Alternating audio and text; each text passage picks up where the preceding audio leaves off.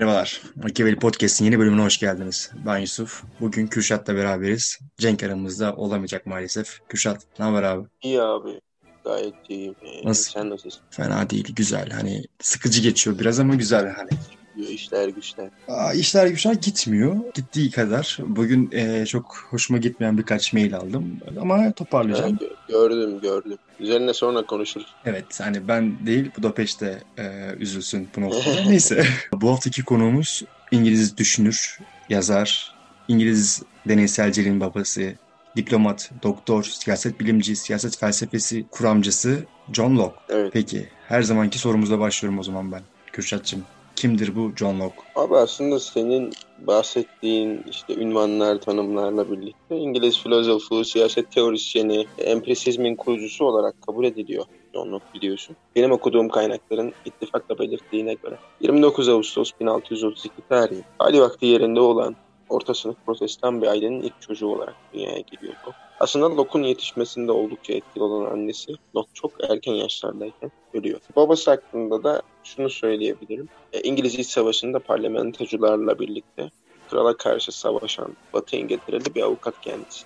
Aslında şöyle devam edebiliriz Locke hakkında kim olduğuyla hakkında bilgi ver, kim olduğu hakkında bilgi vermeye. Locke'un hayatının ilk yıllarını kapsayan dönem hakkında pek fazla bir şey bulamadım ben açıkçası. Sen bulabildiğimi bilmiyorum. Yani Aslında okuma sanki yaparken sanki ilk e, 15-20 yıl adamın yokmuş gibi davranmışlar evet benim evet okuduğum aynen kaynaklarda. öyle yani hiç, hiç kaynağa geçmemişler neredeyse. Bu Ben işte adam makale taradım. bu adam mitçi olabilir mi? Acaba ilk 20, ilk 20 yıl boş. Bilmiyorum ben. Ya ben açıkçası işte makaleyi tararken ya işte e, kendi yazdığı kitaplarda belki işte arkasına önüne baktım işte kendi tarihi şey yazmış mı o kitabı yazan kişi kendisi hakkında bilgi vermiş mi ilk yıllarında falan. Yok abi bulamadım yani ilk hayatının ilk dönemi hakkında çok fazla bir bilgi yok. Senin de bahsettiğin gibi yani ilk 15 yılında çok bir bilgi yok. Neyse bu adam aslında 14 yaşına geldiği zaman o dönem Londra'nın meşhur ve dönemin en iyi okullarından biri olarak ün yapan Westminster School'a kabul ediliyor. Buradaki 6 yıllık tahsili sürecince Latince, Grekçe, İbranice ve Arapça gibi daha sonra İbra- kendisine yarar İbranice ve Arapça da var. Evet evet. Değil mi? Çok benim de çok hoşuma gitti. İbranice ve Arapça gibi daha sonra kendisine çok büyük yarar sağlayacak klasik dilleri öğreniyor. Öğrendiği bu diller aslında senin de çok ilgini çeken İbranice ve Arapça da çok etkili oluyor. Öğrendiği bu diller, bu klasik diller Locke'a 1652 yılında Oxford'un kapılarını açıyor. Tabii çok gönülsüz devam ediyor aslında Oxford'da eğitim görme, gördüğü süre zarfında. Oxford'da bir din adamı olarak e, yetiştirilmek Evet, üzere evet. gidiyor sanırım. Aha, evet. O yüzden zaten şey yapıyor yani çok gönülsüz davranıyor.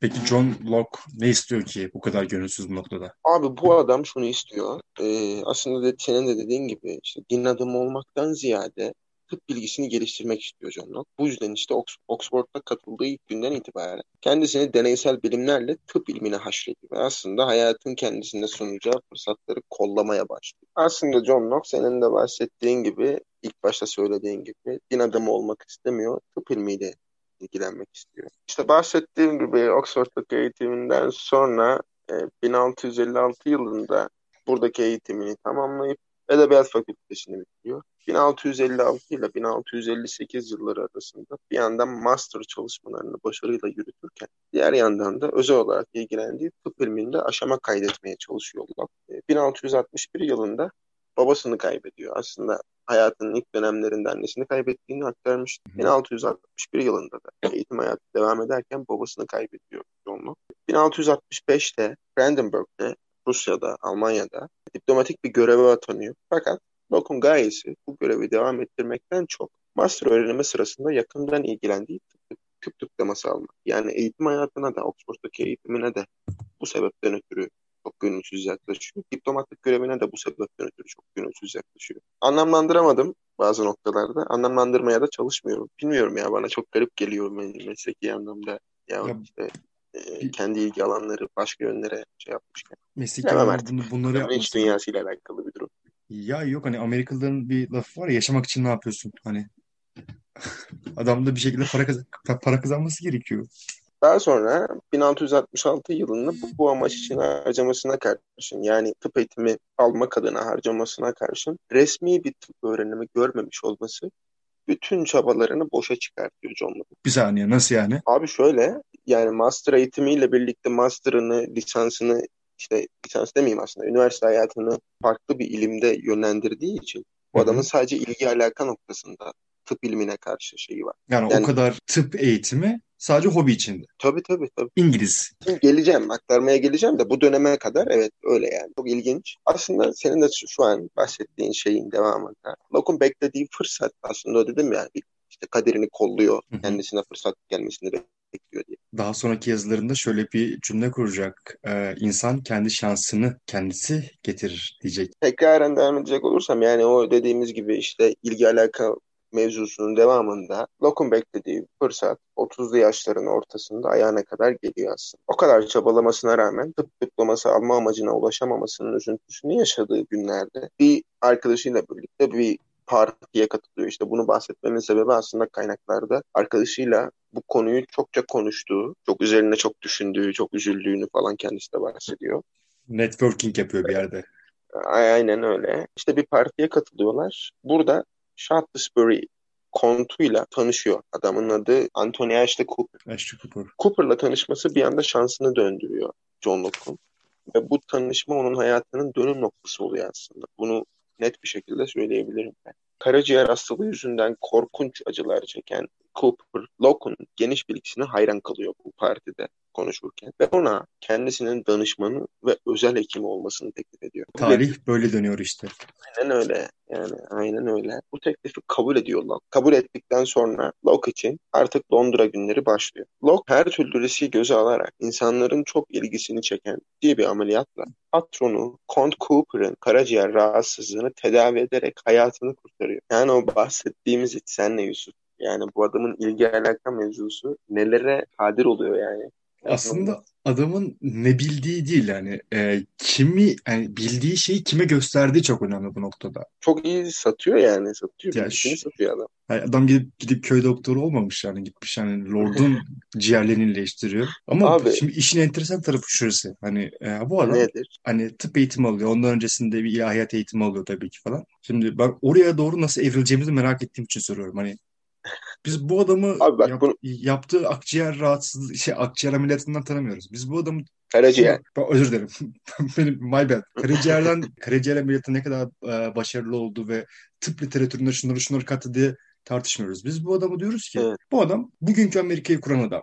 Bu adam bugünkü evet. modern devleti kuran adam diyoruz. Hani yanlış hatırlamıyorsam hani sanırım bu kontla tanışıklığından hemen sonra böyle saraya doğru bir evrim var. Tabii tabii tabii. Tabii. Yani tıp ben doktorluğu, de... diplomasız doktorluğu yapıyor ama yani buradan siyaset felsefesine, normal felsefi anlayışına falan değineceğiz yani. Aslında tıp tıp anlamında senin de dediğin gibi bir şey değiştiren, diplomasız anlamda karaciğer ameliyatı yapan bir, bir ünvanla anmıyoruz aslında. Ha, büyük ihtimalle kont, kont da alkolikti tamam mı? Sadece alkolü kestedi. Hani karaciğerden şey yapmasın diye. Demeyeceğim yani. Ama hayatını kurtarıyor abi. Tabii yani çok canım. korkunç acılar çektiğinden falan bahsediyor okuduğum kaynaklarda. Tabii hani o yüzden Yeşilay bu noktada her zamanki gibi hani alko alkol hani buradan bir kamu spotu hani alkol zarar verir. Evet. Abi tamam. ben hiç yalan söyleyemeyeceğim. Ben pek Yeşilaycı değilim yani de. Yeşilaycıları destekliyorum ya. Peki.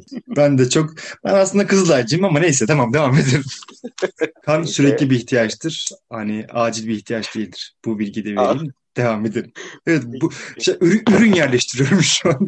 Abi devam edeyim şimdi. Lokal. Tamam. Neyden kalmıştık aslında bu doktorluk hikayesinde. Diplomasız bir doktor olarak yaptığı bu ameliyat, bu karaciğer ameliyatı Locke'a büyük bir itibar kazandırıyor. Tabii bu sırada senin de az önce bahsettiğin gibi Count Cooper gerçek basamaklarını hızla tırmanıyor ve başbakan oluyor. Bu sırada özel danışmanlığını yürütüyor aslında yani hem tıp doktoru hem özel danışmanı olarak atanmasını istemiş Londra'ya gittiği süreçte. Özel danışmanlığını yürüten Locke önemli siyasi görevler almasını sağlıyor.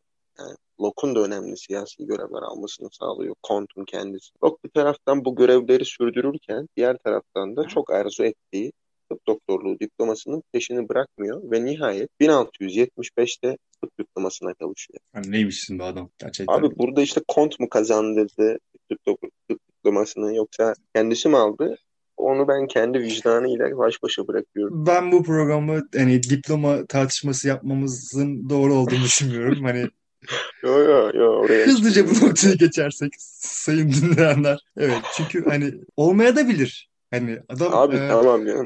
Şimdi bir şey demeyeyim. Adam koskoca Amerikan siyasetinin, Amerika'nın kurucularından biri yani. Bir şey tabii demeyeyim. ki tabii ki yani şey ama dedi- dediğim gibi tıp doktoru olmayabilir yani illa dok diplomaya yani şey diplomaya gerek yok yani adam biliyorsa biliyordur deyip hani Eyvallah. burada hani hiçbir şeye dokunmadan çok politik bir cümleye devam edip devam edelim. Abi devam edeyim ben de. Yürüttüğü önemli siyasi görevlerden ve yoğun çalışma temposundan resmen bıkıyorlar. Hatta makaleyi şimdi hatırlamadım ama kaynaklarda belirteyim. Bir kaynakta bıktığından bilhassa bahsediyor. İşte bu yoğun tempodan siyasi görevlerden falan. Ve bu sırada yakalandığı astım hastalığını bahar ederek Paris'in yumuşak ikliminde şifa bulmak arzusuyla 1675 yılında Fransa'ya gidiyor ve orada 4 yıl kalıyor bakın kendisi. 1679'a kadar Fransa'da geçirdiği 4 yıl boyunca Descartes üzerine çalışıyor ve çağın büyük zekalarından bazılarıyla ilişkiler kuruyor. Nitekim Fransa'da geçirdiği bu 4 yıl Locke'un kendi felsefi görüşlerinin temelini attığı dönem olarak kabul ediliyor. Yani Fransa ona aslında çok şey katıyor. 1679 yılında Fransa'dan İngiltere'ye dönüyor ve kendisini tam bir siyasi karmaşanın ortasında buluyor. Biz seninle programdan önce de biraz konuşmuştuk işin açığı. Tam anlamıyla bu şekilde ifade edebilirim yani. Tamamen bir kaotik siyasi karmaşanın ortasında buluyor Locke kendini. 1681'de iktidardan düşen az önce bahsettiğimiz Shaftesbury Kontu hainlikle yargılanıyor. Kont temize çıkmasına rağmen hayatından endişe ederek ülkeden kaçıyor ve Hollanda'ya yerleşiyor. Kont'a yakın olup İngiltere'de kalanlar için işler kötü gitmeye başlayınca Locke da 1683'te İngiltere'den ayrılarak Hollanda'ya gidiyor. İngiltere'de artık aranan bir suçlu durumuna düşen Locke bütün görevlerine de son veriyor. Ya burada e, çok duygusal soruya da cevap vermiş oluyoruz yani çok hani yıllardır sorulan bir soru vardır yani giden Nedir mi abi o? giden için mi zordur kal- kalan için mi zordur muhabbeti var ya kalan için daha zor arkadaşlar evet bu program Abi ben ben ben ben bu soruyu duruma göre değişir diye cevaplamak istiyorum. bu program biraz duygusal bir program olacak arkadaşlar hani loku boş verip artık hani evet bunun için başka bir podcast kanalımız var Ee, Tabii tabii. psikoloji üzerine yapılan Yasemin Abayhan'ın da konuk olduğu yap- e, Evet, yaptığı evet. program e, podcast. Gerçekten güzel program yapıyor o da yani ben. Bugün patır patır e, şey yer- e, ürün yerleştiriyorum. Hani sitemiz açıldı zaten. Evet. Abi işte bahsettiğimiz aslında 1681'de, 1683'te işte İngiltere'den ayrılıp Hollanda'ya gitmesiyle aranan bir suçlu olması falan hazin sonla biten bir hikayeden bahsediyor. Abi aslında biraz Hollanda'daki o işte hazin sonla biten hikayeden sonraki süreçte Hollanda'daki hayatından da biraz bahsetmek gerekiyor açıkçası. Bundan ötürü yani o süreçleri aktarmak gerekiyor. Bu arada bir dipnot geçeyim. Ya ben böyle biraz kitabi bilgi gibi e, aktarıyorum John Locke'un hikayesini, John Locke'un kim olduğunu falan. Aslında biraz böyle gitmek lazım çünkü bu adamın kim olduğu noktasında biraz moda mod, biraz işte kitaptan okur gibi gitmek lazım ama ben öyle yapmıyorum. Birçok kaynak okudum, değerlendirdim, sentezledim ve işte önüme, önümde notlar var ama yorumla gittiğimde bu adamın aslında birebir kim olduğuyla alakalı çok sağlıklı bilgiler dinleyiciye veremeyeceğim için bu şekilde gidiyorum. Ben bu durumdan memnunum. Umarım dinleyici de yorum e, şey kalır, memnun Ya kalır. şöyle hani e, John Locke Yale'de 7 saatlik bir ders konusu. Hani o yüzden Hı, e, yani dinledim sadece hani hayat hikayesi bile e, ya hem şey hani sıra dışı bir hayat hikayesi var. Sıra Evet dışından çok kastım çok. şey hani akademik e, varyasyonda söylüyorum bunu. Çünkü şey normal bir İngiliz gibi yaşıyor aslında hayatı. Ki normal bir İngiliz'in nasıl geçer? Bunu da başka bir podcast serisinde belki anlatabiliriz. Rıfat. Neyse. E, ama hani çok akademik olarak çok farklı bir e, şey var. Doktor işte hani ya bu ya ben bu tarz şeyi en son şeyde görmüştüm. Hatırlamıyorsam. Hani bir Parit, Parito'da gördüm yakın zamanda bir bu tarz şeyi. Bir de hani ya bu işte Rö- Rönesans'ın son ne derler? Son düşünürleri mi diyeyim bu adam için? Yani reforma hı. reformdan sonraki süreçte bu kadar çok yönlü hani bir yere odaklanmayıp her yere odaklanmaya çalışan ender adamlardan birisi bence. Yani özellikle Kesinlikle İngilizler öyle. için. Kesinlikle öyle ama ben işte şöyle bu dipnotu geçmemin birinci sebebi şu ama yani ben işte internette olan John Locke kimdir sorusundan ziyade aslında taradığım kaynaklarda böyle çok güzel bilgiler bulduğumu hissettiğim şeyleri aktarıyorum. Güzel bulduğum bilgileri aktarmaya çalışıyorum. Hasılı umarım memnun kalır dinleyiciler. Vallahi neyse devam edeyim.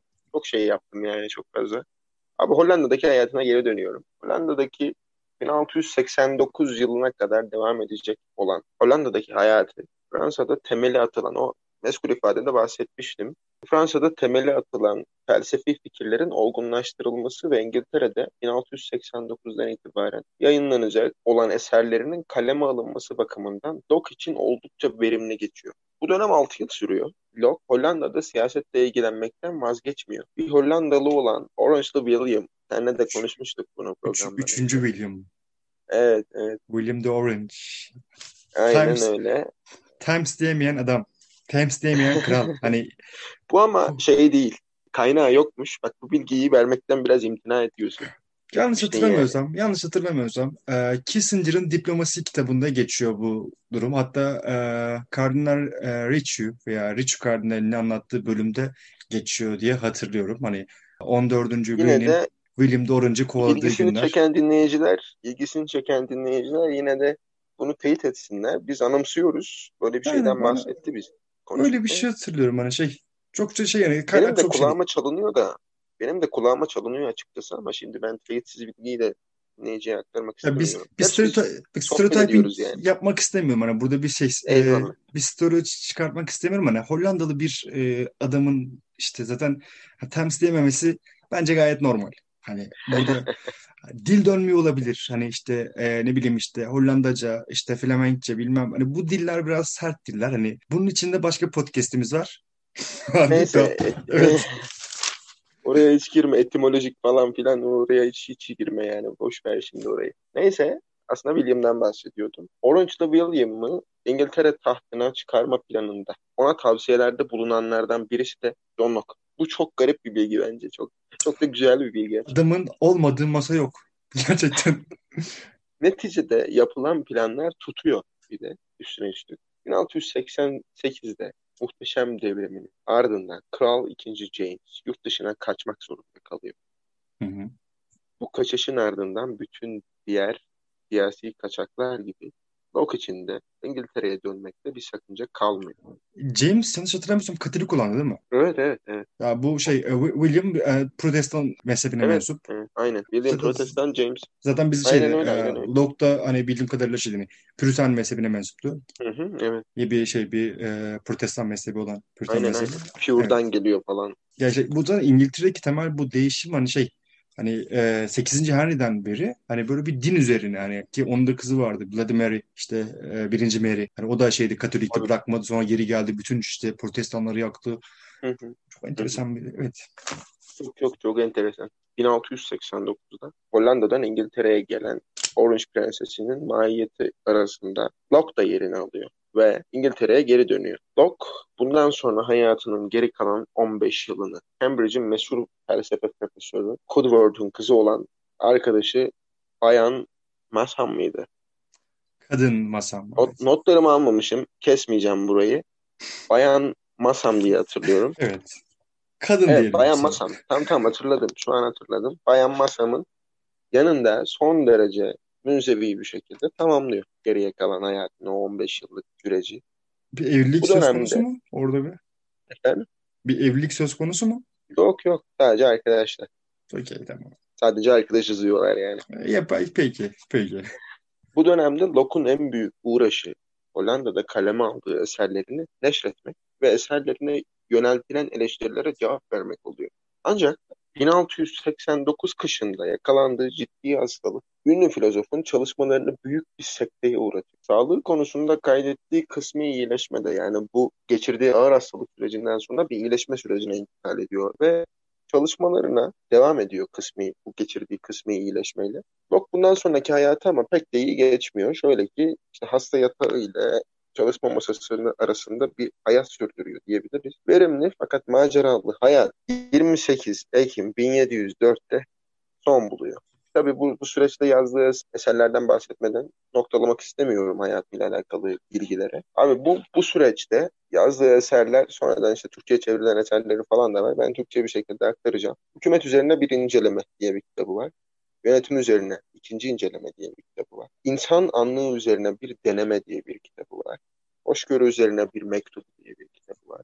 Sivil toplumda devlet diye bir kitabı var ve eğitim üzerine düşünceler adlı bir kitabı var John Locke. Bu siyasal e, düşünceye yani siyasal felsefe kuramlarına katkısını bir sonraki programda uzun uzun tartışacağız zaten. E, yine Tabii. John Locke 2 adlı programımızda tartışacağız bunu. Hani kötü filmlerin Eyvallah. devamı gibi oluyor da bu hani 1-2 gibi. Hani ya burada benim çok dikkatimi çeken bir şey var mesela. Hani protestan bir adam, e, protestan Evet. bir kral, hani daha sonrasında işte Katolik bir kral, hani çok böyle karmaşa dolu bir hayat, hani işte. Hobbes'tan sonra gelen, Hobbes'un hemen ardılı olarak gelen bir düşünür, İngiliz, İngiliz düşünür. Gerçekten hani eli avuca sığmayan bir hayat yaşamış diyebiliriz ve dediğim gibi hani Evet e, ya ben en sonunda da söyledim ya verimli ve maceralı bir hayat aslında Evet, yani. bak cümle kelime bu. Verimli hani efektif. Çünkü bu efekt hani verim verim cümlesi hani verim kelimesi daha doğrusu. Bir sonraki programda bunu çok çok hani, hani uzun uzun Evet konuşuruz da hani adamın çok. düşüncelerini hayatına o kadar sirayet etmiş ki hani Hı hı. e, boş geçirdiği bir hayat yok yani. Şey, Aynen boş geçirdiği bir Çok yok daha atraksiyon dolu yani. Çok çok atraksiyon dolu bir hayat geçirdim. Ya Vallahi bilemiyorum yani. Ben hayatını aktarırken bile bak yani kaç dakika oldu. Çok oldu. program kesilecek, biçilecek falan ama biz işte yani sadece hayatını aktardığımız kısım bile. John Locke'u John Locke yani. John Locke Yo harbi zaten ş- şey hani e, ya bu programı ikiye ayırmamızın hani temel nedenlerinden birisi de bu hani Abi yani bu sebeptendir ki biz bu programı ikiye ayırıyoruz senin de bahsettiğin üzere. Yani John Locke kimdir?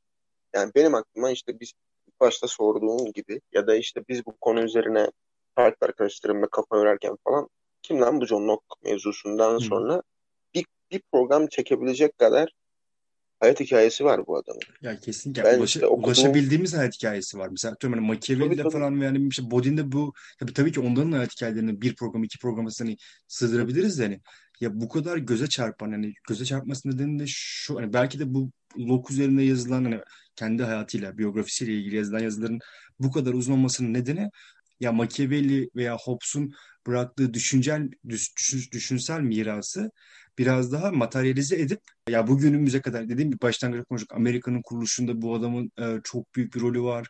İşte insan hakları temelli bir rolü var. Bir köle tüccarıdır. Kesinlikle bunu e, şey yapmıyorum, söylemiyorum. Hani e, sor- sorguluyorum, çok sert sorguluyorum ama hani e, anlıyorum seni. Batı Batı'dan kastım İngiliz ve Anglo-Sakson e, felsefesinin gerçekten mihenk taşı. Bu yüzden hani bu Aynen öyle. hayatını ya bu ya sadece bu programa John Locke kimdir? ayırmak istedik. Aynen öyle, aynen öyle. John Locke kimdir sorusunu bir program olarak sonlandıralım biz Yusuf abi. Ne diyorsun bu duruma? Çünkü verimli ve dop dolu geçen bir hayatın artık bu programda sonunu aktarmış olalım. Kesin ya adamın Ee, hayatında hani diğer programa bir spoiler olsun adamın hayatında emek var emek. aynen öyle, aynen öyle. Diğer programda biz sizlere siyaset felsefesini, John Locke'un siyaset felsefesini aktaracağız. Şimdilik görüşmek üzere. Umarım umarım memnun kalırsınız. Umarım John Locke hakkında, hakkında bu adam kimdir sorusuna cevap bulup cevap buldurabilmişizdir size. Çok teşekkür ediyorum Yusuf abi ben sana. Ben de çok teşekkür ederim. Çok ayrıntılı ve güzel bir program olduğunu düşünüyorum hani e, John Locke'un biyografisi üzerine. Keyifli dinlemeler. Esen kalın. Görüşmek üzere arkadaşlar. Bizden Bir bu kadar. Bir Kendinize çok iyi bakın. Bir sonraki programda görüşmek üzere. Bir sonraki program Evet. John, John Locke, John Locke 2. John Wick 2 vardı bir de izledin mi onu? Neyse boş ver onu. Boş 3, ver onu. 4'ü de geliyor da pandemi yüzünden şey yapmadı ama hani John Wick ve John Locke'u birbirine benzetebilir miyiz hocam? Ya siyaset felsefesi emek anlamında belki olabilir. O da çok Evet yak- yakaladım burada yakaladım. Evet buradan gel gireceğiz. Görüşmek. Eyvallah. Sen kal. Görüşmek üzere. Bay bay.